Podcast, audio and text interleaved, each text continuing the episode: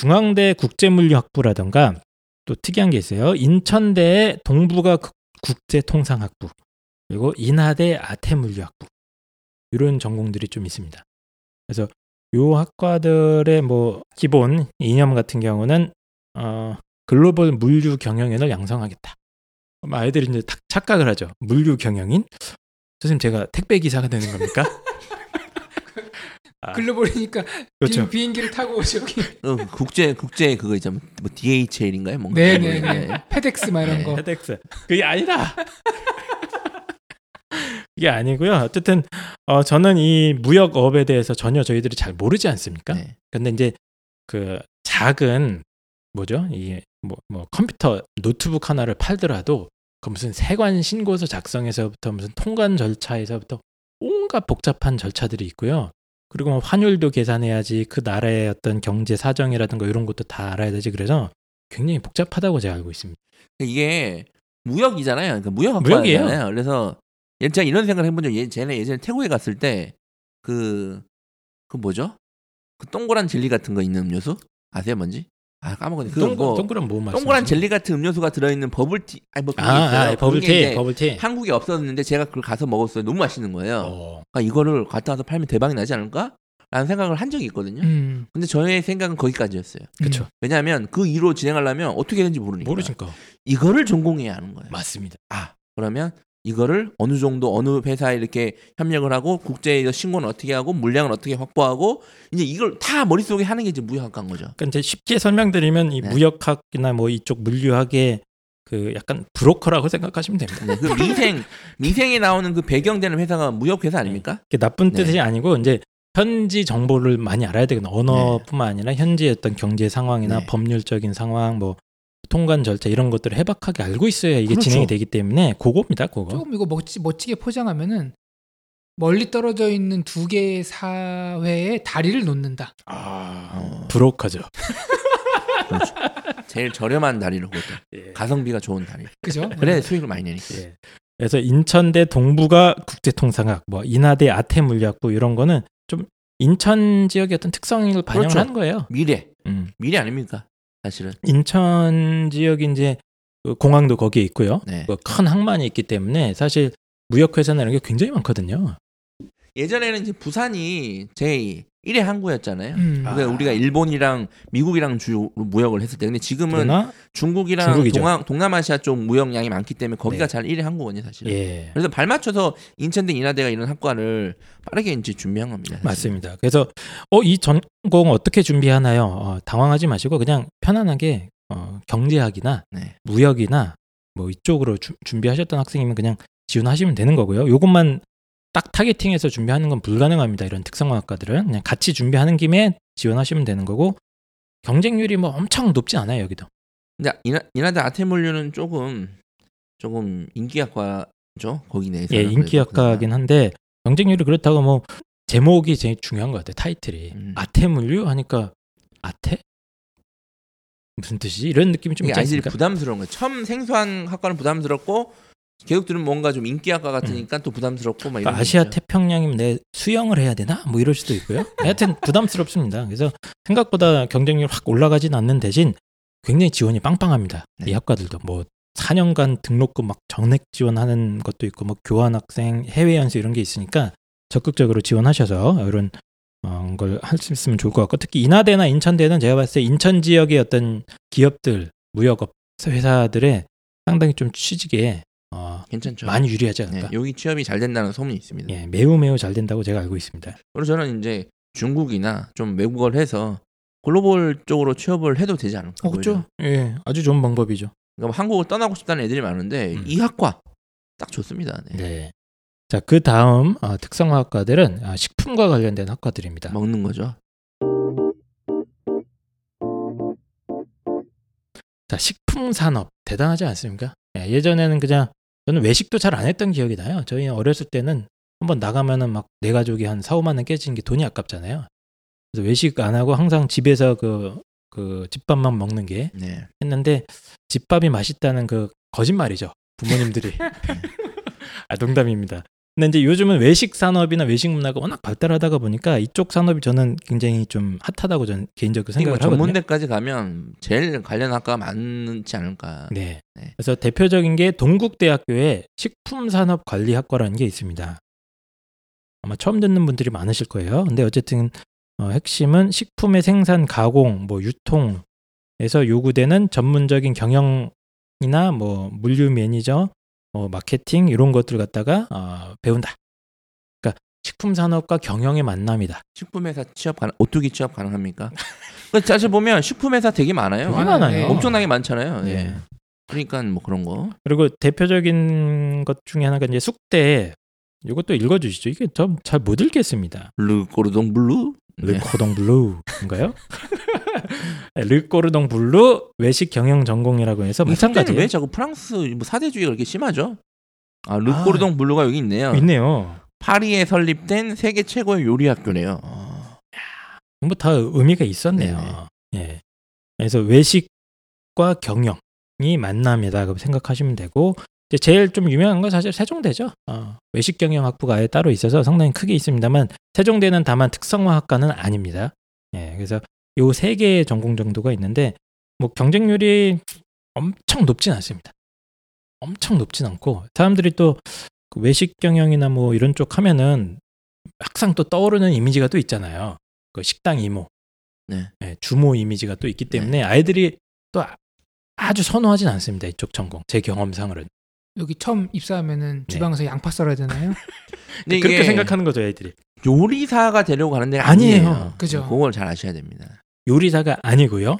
어, 경영학인데 이제 식품 산업, 외식 산업에 특화된 경영학인 거죠. 그럼 예를 들어 송프로 선생님이 뭔가 한게 홍프로 핫도그를 하나 개발했다. 음. 잘 팔린다. 네. 그 동네에서. 네. 그러면 이거를 체인점을 만들어야 되지 않습니까?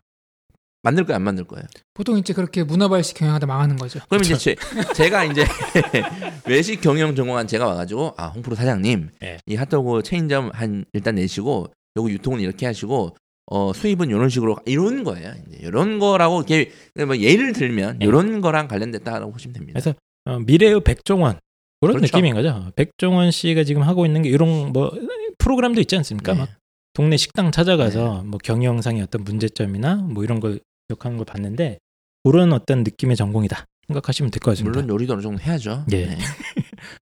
먹을 걸 내가 좋아한다. 그 거의 모든 애들이 다 포함되는 건데요. 먹을 걸 좋아하고 그렇다면 저는 아주 전망이 괜찮다고 보고 지금 우리나라도 외식 산업이 사실 걸음마 단계입니다. 어, 제가 일본 갔다 올 때마다 느끼는 게 거기는 외식 산업의 어떤 규모나 양적인 측면, 질적인 측면에서 비교도 할 수가 없거든요. 우리나라랑. 아? 예, 그래서 우리나라도 아마 어, 그런 쪽으로 갈 수 있지 않을까. 음. 장기적으로 보면 그렇게 생각하기 때문에 어, 이것도 마찬가지예요. 어, 저는 외식 산업만 노릴 수는 없으니까 경영학을 지원하고자 하는 친구들이라면 그냥 같이 준비하시면 됩니다. 음. 예, 그래서 외식 경영학과가 있으면 글로 넣으시면 되고 없으면 그냥 일반 경영학과 드셔도 아무 상관이 없다. 동대, 수대, 세종대 좀 약간 성격의 차이는 있으니까 좀 한번 보시고 어쨌든 먹을 거에 관심이 있다. 네. 네, 뭐 네. 전문대에는 많아요. 많죠. 전문대는 애슐리. 학과 이런 것도 있는 거 아세요? 진짜요? 있어 있어요. 애슐리 야. 학과 있어요. 성곡대라는 전문대에 애슐리 학과 있어요. 그건 진- 진짜 세부적이다. 그건 아마 제 생각에 그 회사에서 예, 맞아요, 투자해서 맞아요. 이렇게 이미 그 회사에 특화된 인재를 그냥 입학 단계부터 그래요? 길러내는 게 아닐까. 저희 애슐리 좋아하잖아요. 저희 예. 사실 좋아하죠. 싸고 가- 부패고. 가성비가 그런 그렇죠. 가성비가 네. 없어요. 특히. 홍보 선생님, 아 나 이런 거 안 먹어 안 먹어 하면서 제일 많이 드시는 예, 제일 그- 많이 드시고. 네. 예. 자, 이제 그 다음 특성화학과는 공무원과 관련된 학과들입니다.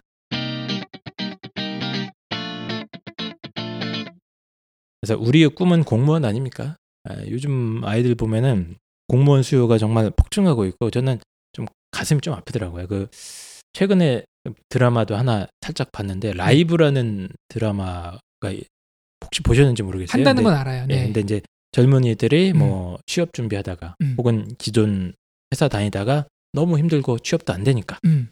어, 경찰 공무원에 죽기 살기로 도전해서 음. 경찰이 돼서 음. 뭐 그런 스토리를 아. 하는데 그 고시원에서 막 아이들이 모여가지고 막 그 준비하는 게 너무 좀 가슴이 아프긴 합니다. 음. 그 젊은 청춘들이. 전 노량진에서 생활해봤고 노량진도. 제가 자주 가는 학원이 있기 때문에 저희 네. 회사 학원이 있어서 자주 가서 하는데 두 분은 솔직히 살면서 공무원 시험 준비를 한번 해볼까라는 생각을 해본 적이 있습니까 없습니까? 저 없습니다. 전 집에 몇 권 책 사놓은 게 있어요. 어 그래요? 아. 네. 왜냐면은 주변 친구들이 그러더라고요. 9급, 7급 공무원이 이제 세 과목이 공통이거든요. 국어, 국사, 영어. 그리고 이제 선택 과목을 몇 개씩 하는데 모든 학생들이 그러는 거예요. 영어가 되면은 2년 안에 붙는다. 오. 왜냐면은 국어와 국사는 하다 보면은 얼추얼추 상향 평준화가 된대요. 근데 결국 당락을 가르는 게 영어 시험이기 때문에 너는 영어 선생이니까 공무원 준비하라고 그래서 책을 사가지고 봤는데 네. 야 이게 그 국어가 문제였죠. 어떻게 알았어요? 우리 우리 말이 난 그렇게 어려운지 몰랐어요. 네. 그래서 저도- 저는 아, 네. 시, 시험 준비를 했었어요? 아니 이렇게 깔짝 며칠 깔짝. 해보다가 펜타키 선생님은 저는 준비를 안 했는데 이제 음. 대학교 졸업할 때쯤에 음. 이제 미래가 철학과라서 그래도 이제 우리 한희 쌤은 대한민국 최고의 철학과를 나오지 않았습니까? 그런데도 미래에 대한 걱정이 컸는데 저는 어떠, 어떠했겠습니까? 그래서 네. 공무원 생각을 해본 적이 있는데 예. 아 이건 도저히 나의 길이 아니다. 네, 그래서 전통적으로 공무원 준비한다 하면은 법대 네, 아니면 행정학과 요거 음, 생각을 그쵸? 많이 하지 않습니까? 네. 그런데 이 법학과나 행정학과 이외에도 공직자를 목표로 할 수 있는 전공들이 굉장히 아, 네. 많이 탄생을 했습니다. 특히 요즘에 특히 지방대는 굉장히 많아요. 이게 핵심이고 아주 인기 초인기 학과가 초인기죠. 어떤 대학교는 대학교 프랜차이즈를 공무원 준비 전문. 대학교라고 뭐 공무원 사관 양성 뭐 이런 식으로 보- 막 보면서. 예. 아, 이게 학원인지 학교인지 좀 헷갈리더라고요. 음. 그- 그만큼 이제 지방 뿐만 아니라 그냥 되게 지금 이제 청년들의 가장 중요한 맞습니다. 관심사 중에 하나죠. 이게. 아, 자, 그래서 대표적인 게 성균관대 글로벌 리더 전공입니다. 이것도 글로벌인가요? 글로벌 리더 하면은 아 우리나라의 어떤 반기문 같은 그렇죠. 어, 그렇죠. 위대한 존 유- 어, 위대하신가요 그분이 어쨌든 그런 분을 만드는 전공인가 했는데 어, 쉽게 얘기하면 어, 고시 준비반입니다 고시반 뭐 성대 야 성대 나와서 9급은 좀 그렇지 않냐. 고시 정도 해라. 이런 이런 느낌이라고 보시면 돼요. 어, 자 그래서 이제 성균관대가 법대가 없어졌잖아요 네. 어, 법대가 없어지다 보니까 로스쿨이 설치돼서 없어진 겁니다. 예. 네. 뭐 어떤 대안으로서 그 법무 정책학 트랙 법무 트랙과 정책학 트랙이 딱 나눠져 있고요 그러니까 로스쿨 준비반 행시 준비반인 거죠 각각의 맞춤형 교육 과정을 어, 제공을 하고 있고요 진로 밀착, 밀착형 시스템 그래서 지도 교수 1대1 멘토링 어, 스터디 그룹 운영 그래서 마치면서 학원 광고처럼 이렇게 써 있고요. 입학생은 기숙시설 우선 지급 아, 우선 배정. 어, 당연하죠. 고시 공부를 해야 되니까. 네. 기숙사를 주는 거죠.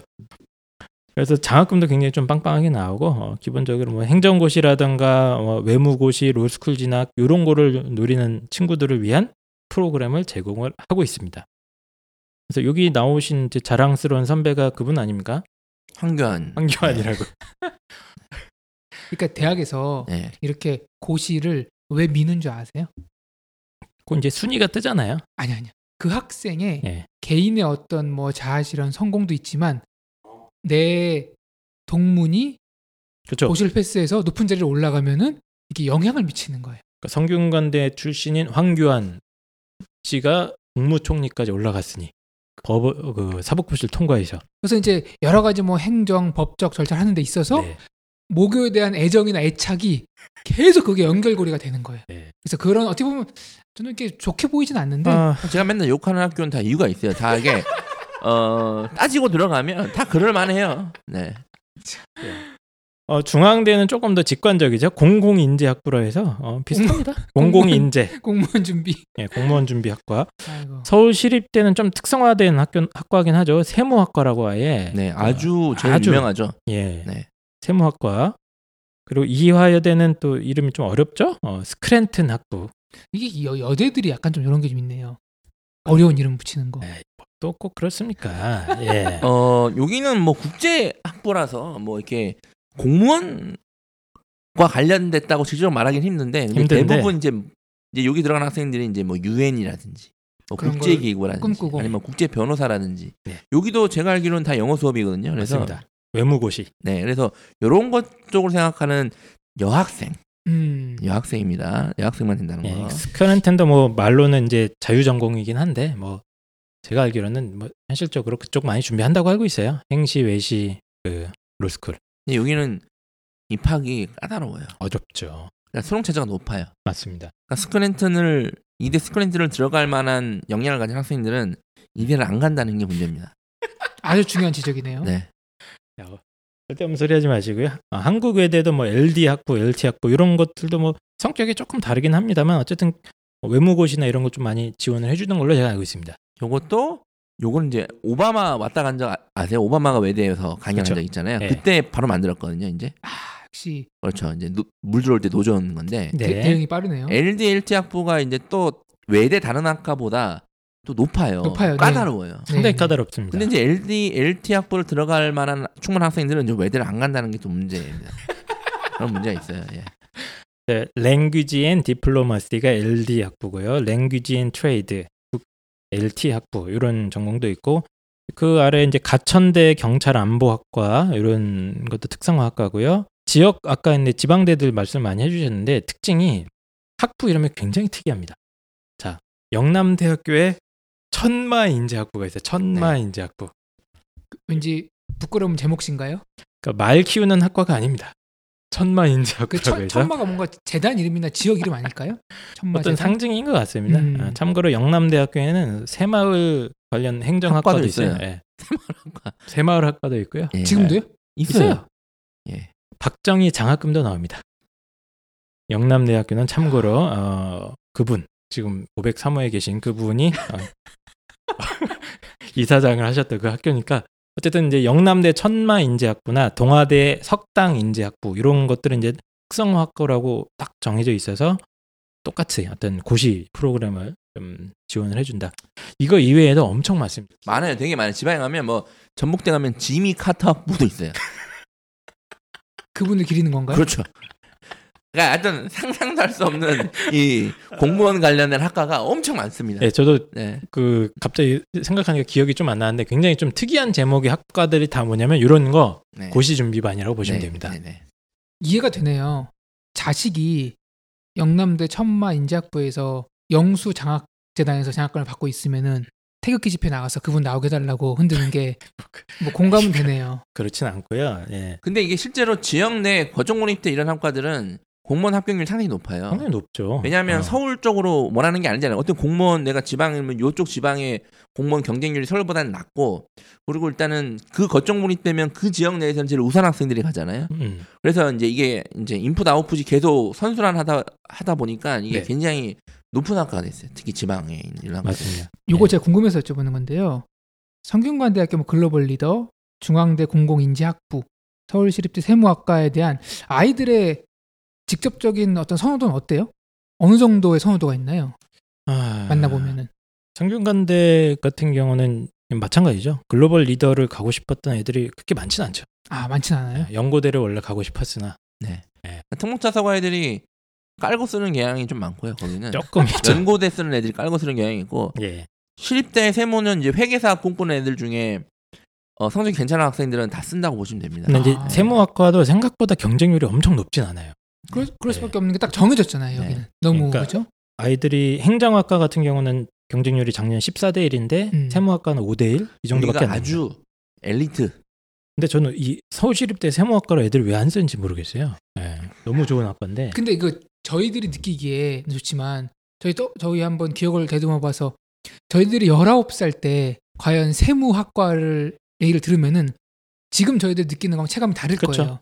중대 공공인재도 엄청 경쟁률이 폭발하진 않습니다. 네. 특성화학과임에도 불구하고 보통 아이들은 차라리 정치 국제학과를 가지 공공인재는 잘 예, 약간 선호도가 떨어집니다. 왜, 왜 그런 줄 아세요? 상위권 공부 좀 잘하는 아이들이 그래도 아직 내가 벌써 공무원 준비하냐.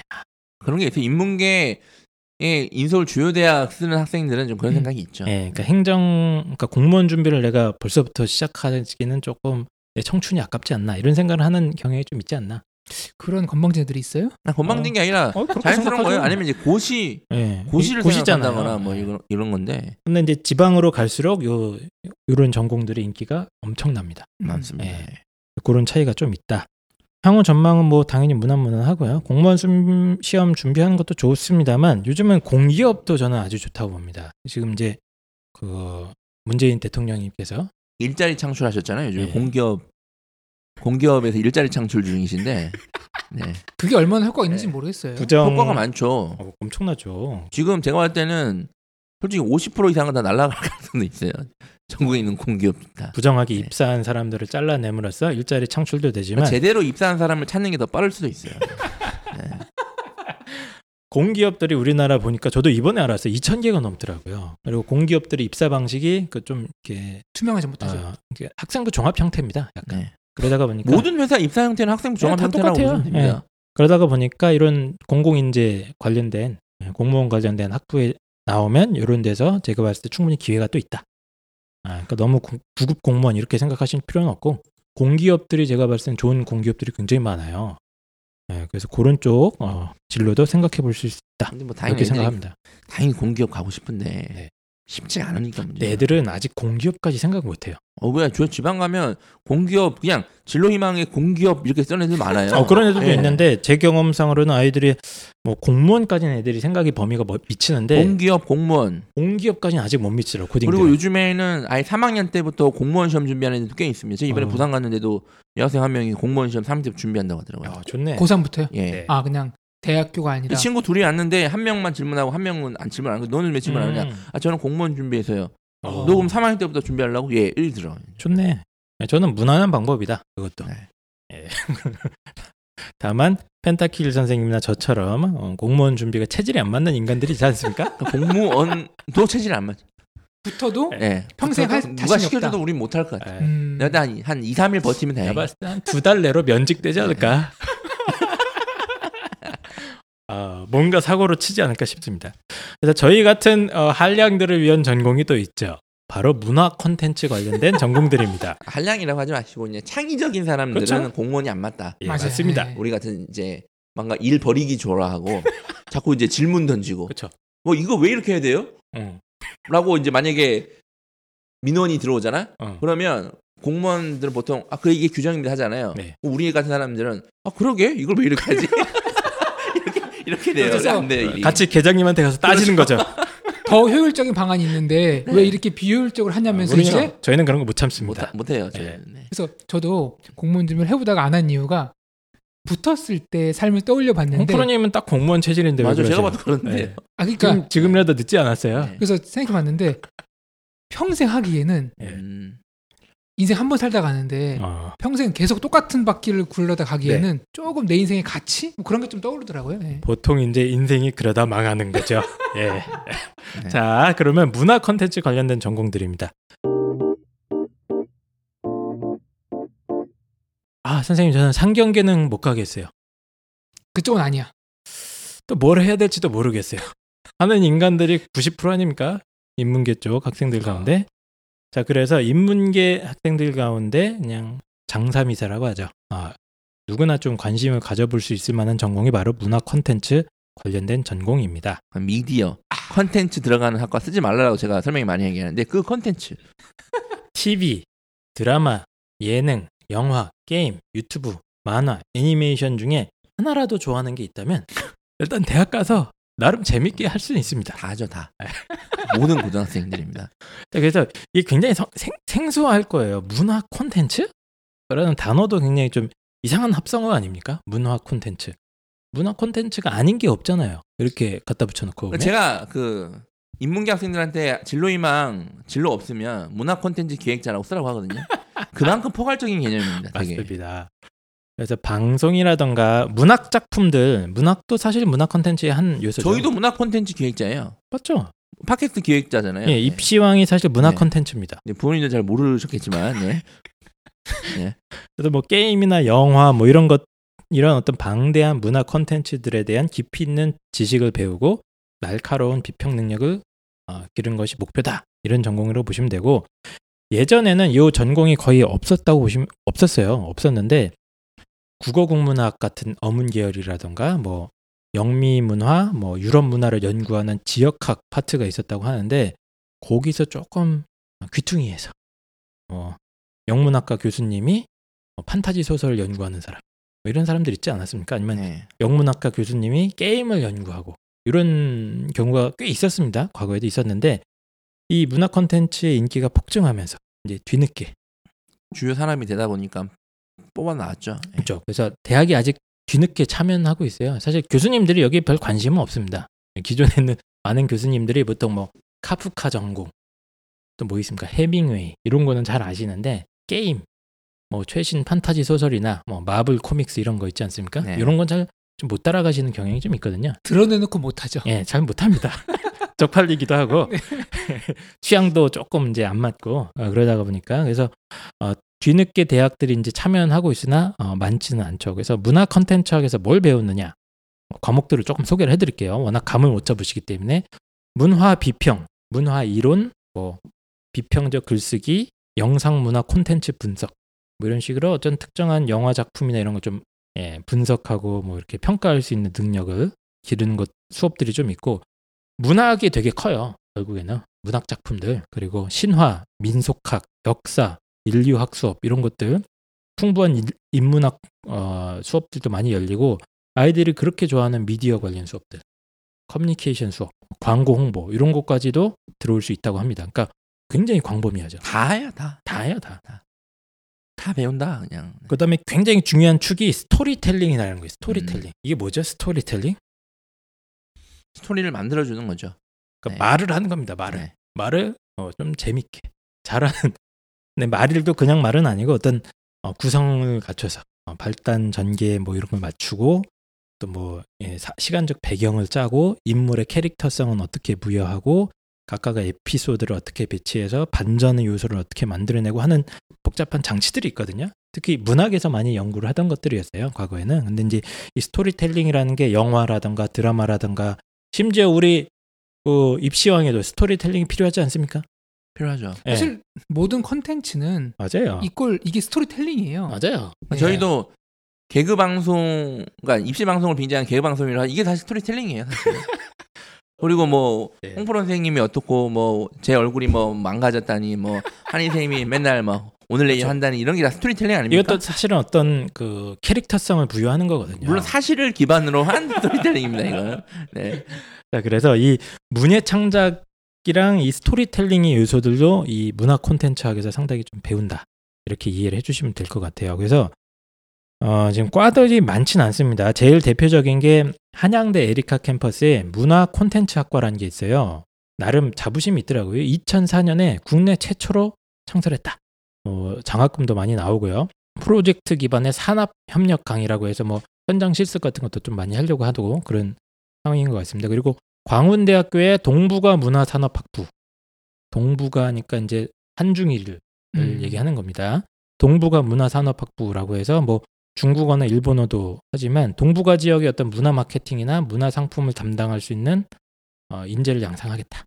뭐 이런 목표 목적으로 구성이 되어 있습니다. 그래서 이 두 가지가 대표적인 특성화학과라고 보시면 되고 이 이외에도 문화 콘텐츠 관련된 전공들이 꽤 많아요. 특성화학과는 아니지만 광운대학교의 미디어 영상학과라고 있습니다. 건국대도 문화 콘텐츠 학과가 있고 아주대도 문화 콘텐츠 학과 그리고 뭐 서울과기대는 영미 문화 콘텐츠 학과, 상명대는 역사 콘텐츠 학과, 상명대 또 한일 문화 콘텐츠 학과, 한국 외대에도 지식 콘텐츠 학부가 또 따로 있어요. 뭐 이런 식으로 콘텐츠 콘텐츠 자가 들어간 학과들이 굉장히 많이 있습니다. 그래서 커리큘럼을 제가 살짝만 보여드릴게요. 이거 동북아 문화산업학부, 그러니까 광운대죠? 예, 광운대학교 동북아 문화산업학부 커리큘럼을 제가 여러분들한테 지금 보여드렸는데 눈에 띄는 강의 같은 거 없습니까? 제가 만약에 이 학생이라면 듣고 싶은 게 몇 개 있네요. 네, 뭡니까? 일본 서브 컬처론. 일본 서브 컬처론 예.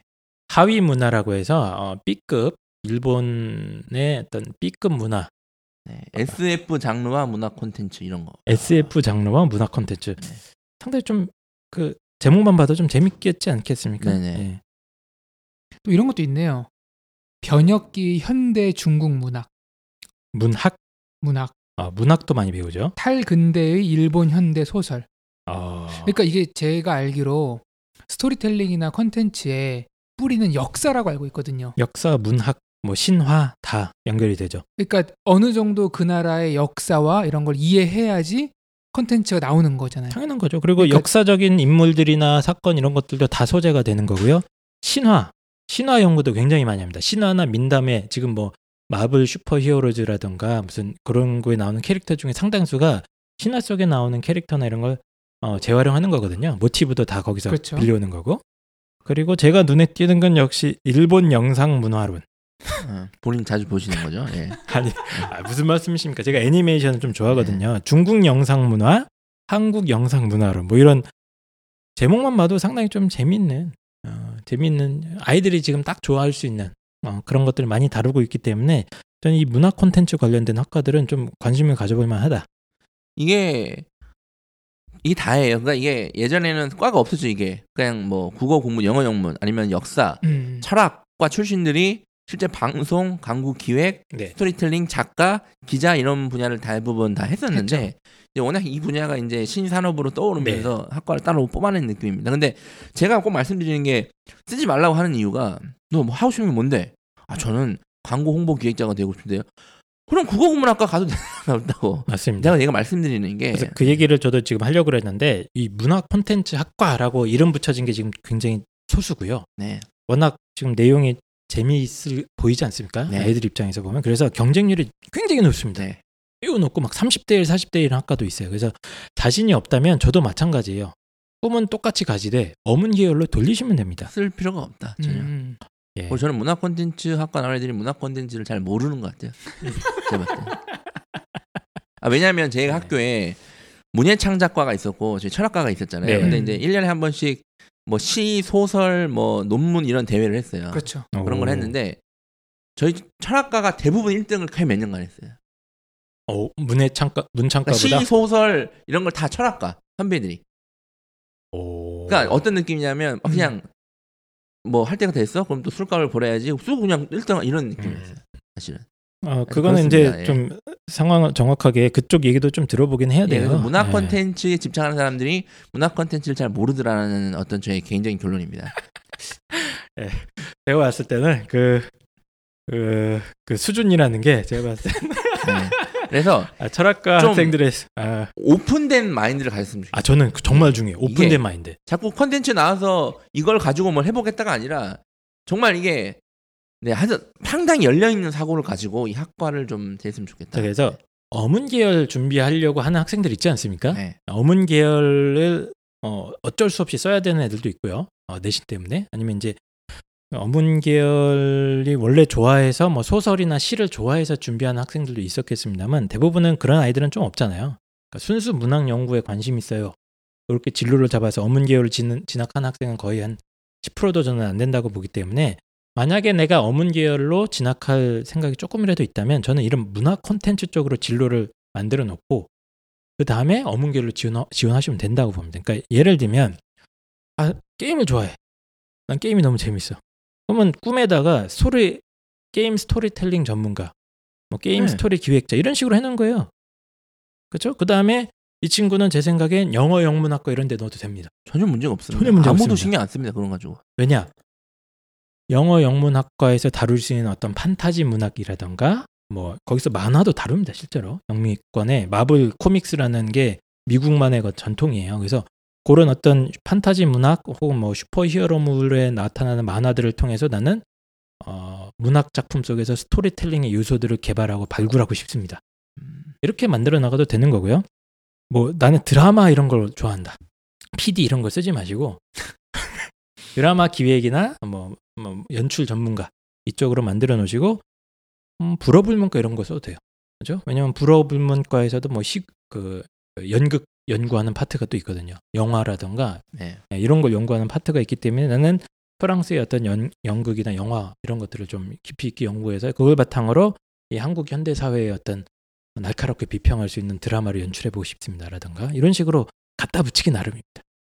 저는 과에 문화가 들어가는 거는 네. 좀 비추인데 왜 비추냐면은 제가 대학원에서 논문 쓸 때 아이들의 뭐 대한민국의 학원 문화, 뭐 사교육 문화, 뭐 교육 문화를 이렇게 저도 왠지 문화를 써보고 싶었는데 제가 문화를 포기한 게전 음. 세계 석학들이 문화가 뭔지에 대해서 정의를 내려놓은 게 600개가 넘더라고요. 아, 다라니까요. 그러니까 네. 문화가 뭔지 이게 손에 잡히는 게 아니기 때문에 이게 좀 약간 좀 두루뭉실해요. 가서 배우는 것 자체가. 자, 그래서 문화 콘텐츠 학과를 꼭 지원하라는 게 아니고요. 그렇죠. 아, 네. 그런 건 아닌데 어쨌든 어문 계열을 설사 지원을 하더라도 문화 콘텐츠랑 연결을 시켜서 게임이든 영화든 뭐 연극이든 이쪽이랑 연결시키면 언제든지 그 스토리 라인은 짤 수 있다. 자기만의 네. 자기소개서 그거 말씀이십니다. 그래서 불안해하시는 분들이 있어요. 어머님들이 사실 어문 계열 제가 맨날 권해드리면은 절반은 저한테 거의 그 인상을 쓰시거든요. 거기서 뭐 먹고 삽니까? 어, 뭐 먹고 삽니까? 똑같아요. 문화 콘텐츠 나도 똑같아요. 그것도 예. 물론 현재 당장 전망은 좀 밝지 않은 게 사실이에요. 지금 지금 문화 콘텐츠 한국에서 문화 콘텐츠 산업 시대는 아, 산업 분야는 아직 좀 걸음마 어, 단계라고 저는 생각을 하고 사실 개판이라고 저는 생각을 해요. 지금 그 문화계에서 미투 운동이 막 터지잖아요. 네. 이게 저는 왜 그러냐면은 워낙 그 권력 관계의 차이가 극심합니다. 음. 그러니까 거기서 방송 작가분들이나 드라마 작가, 뭐 세트 현장에 계시는 연출, 조연출 이분들이 굉장히 열악한 상태에서 일을 하고 있거든요. 그러다가 보니까 뭐 힘 있는 사람들이 뭐 연출이나 뭐 이런 사람들을 방송 작가들한테 뭐 나쁜 짓을 하기도 하고 그러는 상황인데 갑질을 하는 거죠. 예, 갑질을 하는 건데 그러나 이제 4차 산업 혁명 시대가 이제 아, 도래하고 있지 않습니까? 그래서 모든 인간이 할 수 있는 일들을 인공지능이 하게 되면 결국에는 남는 건 뭐냐면 이 문화 콘텐츠 분야밖에 없다고 봅니다. 맞습니다. 예. 예, 그래서 장차 문과 출신이 떼돈 벌 수 있는 부- 분야 중에 하나가 아까 첫째 금융으로 사기치는 거 있지 네. 않습니까? 두 번째가 문화 콘텐츠로 대박 내는 겁니다. 예. 유튜버 유튜버. 제가 꿈꾸고 있는 그거 유튜버. 예. 그래서 10년 뒤쯤 되면 우리나라가 지금 동북아시아에서 동남아시아 전체를 알아, 아우를 수 있는 문화 콘텐츠 산업 중심지로도 잘하면 쓸 수도 있다. 저는 그렇게 생각을 하고 대표적인 예가 이제 게임이라고 저는 봅니다. 인문계 나온 학생들이 이제 앞으로 궁극적으로는 자기 컨텐츠를 팔아야 되는 시대이죠. 맞아요. 앞으로 그게 뭐 예. 전공의 경영이든 금융이든 궁극적으로는 이런 형태거든요. 그래서 음. 그리고 방송도 KBS, MBC 이런 그것만 생각하지 않습니까? 말고. 이거는 제가 네. 봤을 때는 오래 못 갈 것 같아요. 더 네. 이상. 남아 네. 있겠죠 상징적 의미로. 네. 남아는 있습니다만 요즘 이제 그 문화 콘텐츠 산업의 특성도 뭐냐면 다 이런 우리 팟빵 같이 네. 그리고 해외에는 넷플릭스라는 온라인 동영상 서비스가 네, 있습니다. 저도 쓰고 있습니다. 예, 그래서 내가 원하는 방송을 내가 원하는 때에 탁 보는 거죠. 골라서 볼 수 있게. 요즘 애들만 하더라도 유튜브 보지 이걸 안 보잖아요. KBS, 맞습니다. MBC 이런 거를. 예. 어, 아이들이 이제 그 유튜브에 거의 중독 증상 이라고 할 정도로 유튜브만 검색을 하거든요. 그래서 전반적인 방향은 문화 콘텐츠 요거 하나만 잘 띄워서 구독자 100만만 아니 100만 아니죠. 한 10만만 만들면 평생 먹고 살 거 나옵니다. 자꾸 방송에 본, 이게 우리의 목표야. 그러니까 아, 입시왕에 본인의 꿈을 자꾸 이렇게 얘기하시는데 아, 그래서 부모님들 너무 불안해하지 마시고 아제 아이들 도고동문과 가서 뭐 먹고 삽니까 이렇게 생각하지 마시고 문화 콘텐츠 산업 쪽에서도 어쨌든 방법이 있으니까 거기서 소설, 시 이런 거 열심히 공부하고 그걸 바탕으로 어떤 자기만의 안목, 스토리텔링 할 수 있는 능력 이런 것들을 어, 기른다면 어, 먹고 사는 거 크게 어렵지 않을 수 있다 이렇게 생각을 합니다. 자, 그래서 이제 문화 콘텐츠까지 좀 쭉 살펴봤고요. 또 특이한 전공이 하나가 있어서 한 가지만 더 설명을 드리면 문과 나왔는데 비행기 조종사가 될 수 있는 길이 있더라고요. 네, 네. 아 저도 그래요? 이번에 처음 알았거든요. 그래서 어, 영남대학교에 그 인문 자율 전공 학부에서 항공 운항 계열을 따로 모집을 합니다. 음. 그래서 입시 방법이 어떻게 되냐면 20명을 어, 수시 14명, 정시에서 6명을 뽑는데 수시에서는 이제 1단계 5배수를 학생부 교과로 선발을 하고요. 그리고 수능 최저가 붙어 있어요. 음. 수능 최저는 국수영 합 9니까 엄청 어려운 건 아니죠. 예. 그래서 1단계 5배수를 선발한 다음에 그 다음에 애들을 다 어디로 보내느냐? 공군 사관학교로 보냅니다. 음. 그래서 엄격한 이제 선발 과정을 거치죠. 그래서 아무나 될 수 있는 건 아니고 신체 검사, 그리고 체력 검정도 하더라고요. 근데 뭐 체력 검사는 pass, pass or fail 일정한 기준을 못 넘기면 그냥 탈락하는 거. 예를 들면 뭐 30초 동안 팔굽혀펴기 15번을 해라. 운동 안 하면 못 하거든요. 그러니까 이런 형태로 체력 검정도 보고요. 비행 적성 검사도 있어요.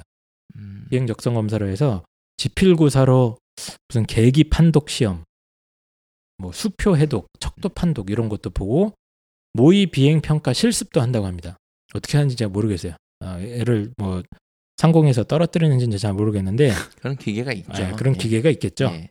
그다음에 면접이 네 단계에 걸쳐서 가치관 면접, 인상 면접, 토론 면접 뭐 네 단계에 걸쳐서 하고 마지막으로 신원조회까지. 예. 펜타킬 이 학생 딱 보니까 사상이 달- 빨간 것 같은데 근데 이게 왜냐면 저번 유럽에서 조종사가 자살을 했는데 비행기를 통째로 이제 자살한 그렇죠. 경우가 있었잖아요. 예. 예. 저 아니면 인성도 중요하죠. 비행기 타고 이렇게 위로 갈 수도 있으니까 어딜요? 북한으로. 예. 맞습니다. 그래서 이 항공운항 계열 영남대학교의 자율전공학부에 설치된 항공운항 계열, 운항 계열 같은 경우는 내신이 합격자 평균이 2.8 정도밖에 안 되는 것 같아요. 굉장히 낮은 음, 거거든요. 그러니까 작년 기준으로는 근데 이거는 조금 더 봐야 돼. 이거보다 높은 걸로 많이 높은 걸로 알고 있거든요. 1등급은 돼야 되는 걸로 알고 있는데 제가 봤던 거는 작년 네. 평균인데 2.8로 잡혔습니다. 근데 그러니까 이게 작년이 아니고 재작년 겁니다. 2017 결과고 2018은 아직 결과가 공개가 안 됐으니까 다시 한번 확인을 해보시고 공군에서 4년간 장학금이 지급이 되고요. 졸업 이후에는 이제 장교로 근무를 하게 됩니다. 제가 알기로는 7년 이상인가 어, 하는 걸로 알고 있고 비행기 관련 쪽에 관심이 많은 학생들이 그렇게 많지 않아요 보니까. 네 근데 주로 이제 항공대라든지 한서대 네 이게 뭐 공사라든지 이런 쪽으로 준비하는데 여기도 같이 이제 예. 준비하면 취업이 잘 돼. 뭐, 뭐 100%니까 취업이. 그렇죠. 예. 항공대랑 한서대는 거의 1등급 초반 아니면 안 네. 되는데 영남대는 조금 어, 다르다. 네. 아, 그거 하나만 좀 알려드리도록 하겠습니다. 그래서 지금 원래 오늘 자연계까지 하려고 그랬는데 아, 시간이 없네요. 네. 아, 인문계만 하고 인문계가 네. 사실 급하지 않습니까 아이들? 제가 뭐 이삭 이색 학과까지도 다 준비를 했는데 요거는 제가 다음에 네, 다음에 좀 해주시고 자 인문계열 아이들 제가 어, 어머님들 만날 때마다 근심이 정말 장난 아닙니다. 음 아이고 경영 경영을 나와도 취직이 안 된다면서요. 음. 근데 제 아들이 어문계 가면 어떻게 하나요? 뭐 제 아이들 정치 외교만 준비했는데 미디어만 준비했는데 어떻게 하나요? 맨날 이런 이야기들 그런 고민 하시거든요. 사실 제일 현실적인 고민이죠. 예. 그래서 이제 인문계열 진로 탐색을 하실 때 음. 어머님들한테 좀 도움 말씀처럼 몇 가지만 좀 드릴 게 있어서 제가 정리를 한 게 있습니다. 뭐죠? 첫 번째는 뭐냐면 앞으로 뭘 먹고 살지 아직은 고민 안 하셔도 된다. 아니 어떻게 고민 안 합니까? 예? 선생님. 배경적인 이야기를 조금 드린다면 현재 취업난은 사실 한국 전쟁 이후에 거의 최악이라고 보시면 됩니다. 대한민국이 건국된 이래로 한국 전쟁을 치르고 60년대, 70년대 뭐 힘들게 살았지만 어쨌든 일할 때는 있었거든요. 그러나 이제 2008년에 세계적인 경제 위기가 닥쳐오고 그 다음에 대처해야 될 정부들이 사실 지금 어, 적나라하게 얼마나 망나니 짓을 했는지가 보이지 않습니까? 그러니까 정부가 정책적인 실패를 계속 해온 결과 지금 이, 이 꼴에 이 사단이 난 겁니다. 저는 이제 우리나라의 국력을 전 생각한다면 앞으로 10년 후는 100%좀 달라질 거라고 전 보고요. 많은 분들이 우리나라가 좀 약소국이라고 아직도 생각을 하시는데 전혀 그렇지 않지 않습니까? 일단 어, 아시아 인구가 가장 많은 아시아 지역에서 넘버 3고요 최소 그렇죠? 그리고 전 세계로 쳐도 거의 제 생각에는 등급으로 치면 한 2등급은 됩니다. 예, 1등급까지 아직 못 갔어도 어, 2등급권 전국의 전 세계 한 10% 안에 드는 어, 부와 어, 기술력을 갖춘 나라기 때문에 저는 이 10년 후면 한 5년에서 6년 후는 분명히 이건 풀릴 거다. 예, 취업난은 풀릴 거라고 생각을 하시고 일단 먹고 살 길에 대한 고민은 어차피 지금 답이 없기 때문에 대학 가서 하시는 거를 좀 추천을 많이 드리거든요. 그냥 그 먹고 살 문제를 학과랑 연결 짓지 말라는 거예요. 그, 제 말씀은. 저도 그 얘기 하고 하시고 어떤. 학과를 나와도 이 학과가 먹이 살려주지 않아요. 그러니까 네. 문과인 이상 학과로 먹고 살겠다라고 생각하는 버리시는 게 마음이 편합니다. 네. 저 경영학과 가면 뭘 할 수 있나요? 이런 질문들 많이 하시잖아요. 네. 도고동문 가면 뭘 하나요? 요 질문 자체를 버리라는 거잖아요. 네. 예, 버리시고 그냥 가라. 예, 일단 대학 진학에 어, 최선을 다하시고 그걸 대학에 가서 이용해서 나라는 개인 컨텐츠를 어떻게 어, 발전시킬지를 고민해야 되지. 이거를 그러니까 도고 동문학과에 나와서 뭘 할까가 아니라 도고 동문학을 전공한 펜타킬이 어떤 분야에서 뭘 할까를 고민하란 말이죠. 맞습니다. 네. 예.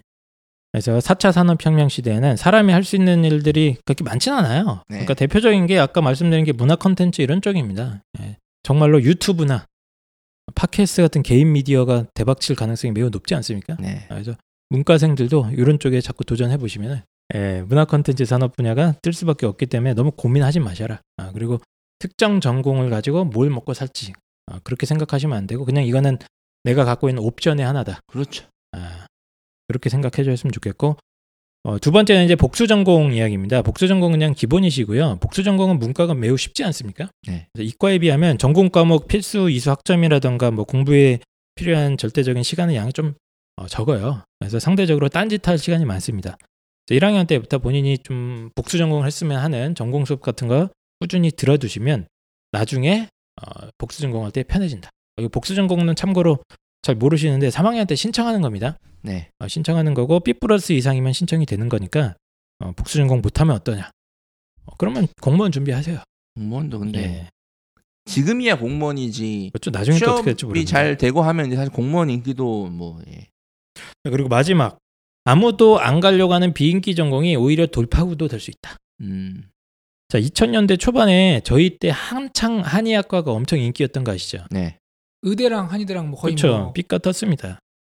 2000년대 후반에서 지금까지도 약대가 최고 인기입니다. 지금 약학 전문 대학원 피트 시험 몰리고 있는데 지금 현실 보면 장난 아니에요. 지금 기술력으로도 네. 대한민국에 있는 약사들의 90%가 쉬어도 음. 똑같이 대한민국 돌아갑니다. 한의학과도 사실 마찬가지고 그러니까 현재 인기 있는 전공이 미래를 보장해 준다고 생각하시면 절대로 안 되고요. 저도 절대적으로 동의하는 게 기계공학도 망할 수 있습니다. 네. 우리나라 조선해양이 저렇게 망가질 줄 어떻게 알았습니까? 맞습니다. 예, 조선해양이 원래 우리가 number two 아닙니까? 일본 다음에 우리였어요 항상. 가끔 1위까지도 그러니까 수주량으로 치면 1위도 찍고 그랬던 나라인데 한 방에 가는 거 보시면 화공학과 보세요. 네. 포스코가 일본도 어, 절대 못 따라갈 기업이라고 그렇게 장담했는데 심지어 이거는 한 사람에 의해서 다 망하지 않습니까? 어떤 변수가 생길지 몰라요. 그러니까요. MB 일당이 포스코를 네. 지금 말아먹었습니다. 네. 예, 50조 이상 빼먹었다는 세계적인 기업을 네. 어, 현기차도 제가 봤을 때 현기차도 약간 지금 위험합니다. 구조원 땅 사는 거 보니까 부동산 기업이 될 가능성이 높아요. 예, 기계공학도 그렇게 전망이 창창하다, 100% 보장됐다고 할 수는 없고 지금 인기가 한창 없는 비인기 어물 계열이나 이런 거 물론 해외에서도 문과는 어렵습니다. 지금 뭐 미국이나 영국이나 이런 쪽 유럽에서도 어문 계열은 어렵긴 합니다만 차라리 좀 희귀한 외국어 하나 해놓고 그걸 바탕으로 딴 걸 복수 전공을 해놓는다거나 아, 저희가 아까 말씀드린 대로 경영에서도 뭐 금융이라든가 경영 정보 같은 걸 해가지고 그걸 가지고 또 바탕으로 롤스쿨을 간다거나 뭐 해외 진출을 모색한다거나 이런 식으로 다양하게 진로를 모색한다면은 전혀 뭐 그렇게 어려운 건 없다고 봐요. 그래서 어떤 특정 전공을 해서 이걸 활용해서 어느 기업에 취직해야겠다 이런 시대가 아니라는 거예요. 네. 예, 앞으로는. 네. 그거를 좀 고민을 해주시고 전공을 선택하거나 이런 데 있어서 너무 일단 두려워하시지 마시고 그러니까 어디에 취업을 해야 경제 활동이라고 생각하시면 안 되고 이제는 제가 봤을 때 4차 산업 시대는 그냥 다 프리랜서화예요. 그냥 모든 인간들이 다 저희처럼 되는 겁니까? 그렇죠. 예. 자신만의 컨텐츠를 가지고 그때 그때마다 상황에 맞게 계약하고 예. 또 네. 아, 한 개의 직업으로는 이 100세 시대를 해결할 수가 없습니다. 아, 그렇습니까? 그거까지 고민하시면 네. 장기적으로 봤을 때는 문과 학생들이 이 4차 산업혁명 시대에 왜 불리 한지 저는 사실 이해는 할 수 없어요. 더 유리하다고 봐요, 저는 개인적으로. 어쨌든 간에 어, 인문계열 진로 탐색을 위해서 어, 워낙 많은 분들이 고민을 많이 하셔가지고 아, 저희가 인시가 한번 얘기를 해봤고요. 어, 특성화학과 특집 쭉 들으시면서 여러분들 어떤 생각 해 보셨습니까? 이게 답이 없는데 음. 답을 찾으려고 하는 것 자체가 거기서부터가 좀 고난의 시작이다. 음, 아까 말씀하신 대로 근데 사실 저희 때부터 전공과 직업의 연계성은 채 10%가 안 됐어요. 그러니까 전공을 해서 그 전공을 살려서 경제 활동을 하는 인구는 대한민국 그 현실상 원래 소수였고 지금은 더 희박해지고 그래서 전공은 제 생각에는 그냥 하나 관심 있는 분야를 공부를 해둔다 네. 그런 취지로 하고 먹고 살 길은 아까 말씀하신 대로 지금 대학생들이 5년 10년 뒤에 나올 사회가 아무도 예측을 못해요. 네. 예. 그래서 그건 이제 변해가는 시류와 상황에 맞게 그때 그때 판단하셔야지 지금 5년 10년 전에 미리 고민하면은 선택 장애로 정신 건강만 나쁘니까 그건 나중에 좀 고민하시기 바랍니다. 제가 결론 하나입니다. 농사 져라. 고민이 많으면 그냥 네. 농사 져라. 정말 이게 두렵다. 어, 두렵다. 4차 산업혁명 시대에 나는 아마 안될거 도태될 것 같다. 농사 지세요, 농사. 농사가 아침부터 밤까지 농업. 그러니까 농사라기보다는 이제 농업. 얼마나 할 게 많은데 그러니까 부, 대신 부지런해야죠. 부지런해야죠. 예. 이건 확실해요. 농업 지으면은 고민할 시간이 없어요. 맞아요. 자, 저도 이제 특성화학과들 쭉 어, 조사를 한번 해봤는데요. 저도 생소했던 전공들이 좀 있어서 어, 음, 개인적으로 공, 공부하는 느낌으로 많이 봤고요. 어, 모든 전공이 다 청취자 여러분들한테 도움이 되는 전공은 아니겠습니다만 한두 개라도 본인이 좀 관심이 가는 전공 발견할 수 있다면 어, 좋은 어, 저로서는 아주 영광이 될 수 있지 않을까 그런 생각을 한번 해봤고요. 어, 두려워하지 마시고 이 세상에 할 게 되게 많습니다. 아, 굉장히 많고 어, 굶어 죽을 일은 없어요 우리나라에서 이제 앞으로. 굶어주는 것도 쉽지 않죠. 뉴스에 나올 일이에요, 그게 차라리. 네. 네, 그래서 어, 너무 두려워하지 마시고 어, 고등학교 때는 그냥 가볍게 홍프로님이 아까 말씀해 주신 것 같아요. 그냥 가볍게 내가 그냥 한번 어, 잠깐 동안 공부할 전공을 찾는다 이런 느낌으로 하나 어, 전공을 잡아주시면 그리고 그거 중심으로 준비해 주시면 어, 좋을 것 같습니다. 그럼 긴 시간 어, 고생 많으셨고요. 자연계도 빨리 준비해서 어, 특성화학과들 살펴보도록 하겠습니다. 네, 수고하셨습니다.